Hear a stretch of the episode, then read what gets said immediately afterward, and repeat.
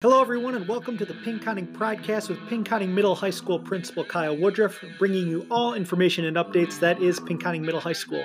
Hope you're all having a great day and enjoy the episode.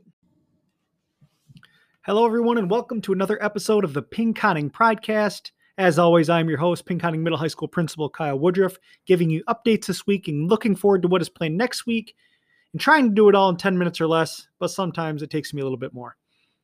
Let's start with some sports updates. Monday, the JV volleyball team traveled to Farwell where they lost to Beaverton but defeated Farwell and Harrison.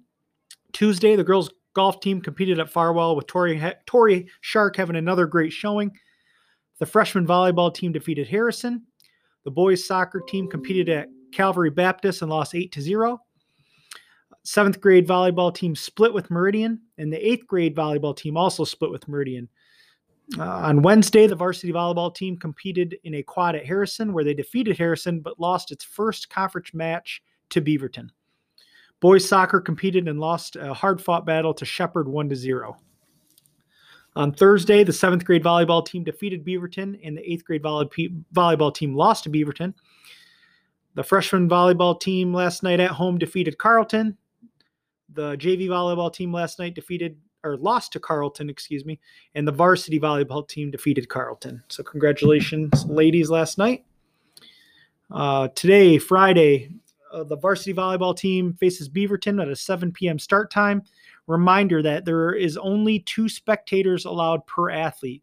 We are not allowing people to hang around outside of the fence or be in their vehicles in the parking lot. So make please be aware of that and try follow those guidelines. And we're talking going to talk a little bit more in the show about what some of the MHSA guidelines that they sent out, and we'll uh, discuss potentially some new some new ideas for spectators moving forward. Saturday, uh, tomorrow, JV volleyball hosts a quad at home, uh, and the middle school Spartan football team travels to Meridian for a middle school football showdown. And that concludes updates and what we have moving forward as far as competition we are looking we are on the lookout for a girls varsity uh, basketball head coach. We're looking for anyone that would be interested in taking over the defending district championship team. So they're walking into a pretty good situation. If you know of anybody that has the credentials and is interested in coaching please uh, give our athletic department a call for any information and he'll help you he'll help guide you through that. Uh, again these are a good group of girls uh, looking for a coach. So if anybody's interested contact our athletic director uh, the MHSA has released guidance that they plan on opening up spectator seating for events starting October 9th. So I just mentioned this. October 9th happens to be our homecoming game. Uh, the task that we are faced with is how do we open this event and still remain a level of safety that we're comfortable with. So details are still being discussed, and we will be getting information out to the public sometime early next week. I know that's not uh, favorable as as I said, homecoming is next week. Um, but we really want to get this right and make sure that everybody is safe. We've been able to, I think, go longer uh, by keeping schools, our school open than some people might have originally expected. And that's by the safety precautions that we have and the safety measures that we take. Again, I understand with the state of the world that we're in that these things can be frustrating, and I we understand that as a, as a team here at Pinconning. But we every decision that we make is to ensure that we're keeping everybody safe. So just know that. Um, and we're going to be discussing that early next week, and we will get something out to you guys uh, with this with spectator information how that's going to look. Moving on to Spirit Week and Homecoming Week. Uh, the student council team has chosen our spirit days for next week. So Mon- Monday is quarantine day. It's where you wear your comfy clothes and outfits that you wore during the quarantine of 2020. Uh, Tuesday, October 6th, is America Day. Wear red, white, and blue to show off your love for your country. Wednesday, October 7th, is Country versus Country Club Day. You can dress country wearing your flannel or farmer gear, or dress country club preppy and nice to earn spirit points for the class. Thursday, October 8th, is Predator versus Prey Day. You're dressed as a predator in camouflage or the prey animal prints to earn points for your class. And Friday, of course, is green and white day.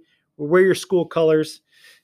and on Friday as well, we are also looking, and Mrs. Stonebeck and Miss Wayner have been working very hard on creating some kind of pep assembly. Uh, it's going to be a digital pep assembly where I believe it's going to be in second hour. The kids are going to log on. They're going to have games for the kids to do in, in the classroom with the teacher supervising. So very cool of them to take that on because um, it's no easy task to organize that and make it all the te- so all the technology is working and clicking at the same time so everybody can have the same experience. Um, so thank you, Mr. Stonebeck and Mrs. Wayner, for taking that on. Virtual days. So the superintendent has recently released added virtual days to the school calendar through January. Our scheduled virtual days are October 14th, October 28th, November 11th, November 25th, December 9th, and January 6th. As we get closer to cold and flu season, we feel that these additional days are not only valuable in, in the case of a shutdown to prepare our students for remote learning, but also for more time to deep clean the school. The feedback that we have gotten from families has overall been positive, but we understand that there is room for improvement, and your perspective is an essential part of that. So please email me if you have any suggestions with how we can improve uh, your family's virtual day experience. Another reminder that next week is count day. Count day is extremely important to the school district as it determines the amount of funding we get per per pupil next year. This helps schools helps school districts provide educational resources for your students and really keeps the doors open for us. So please make sure everyone is in attendance October 7th for count day. Again, that date is October 7th and it really helps provide us with educational funding for your students. Virtual students, please contact your Pinconning school mentor for what count day expectations are for you, and they'll be able to help you guide you through uh, through that experience as well. So, I believe that is all the information that I have for you this week.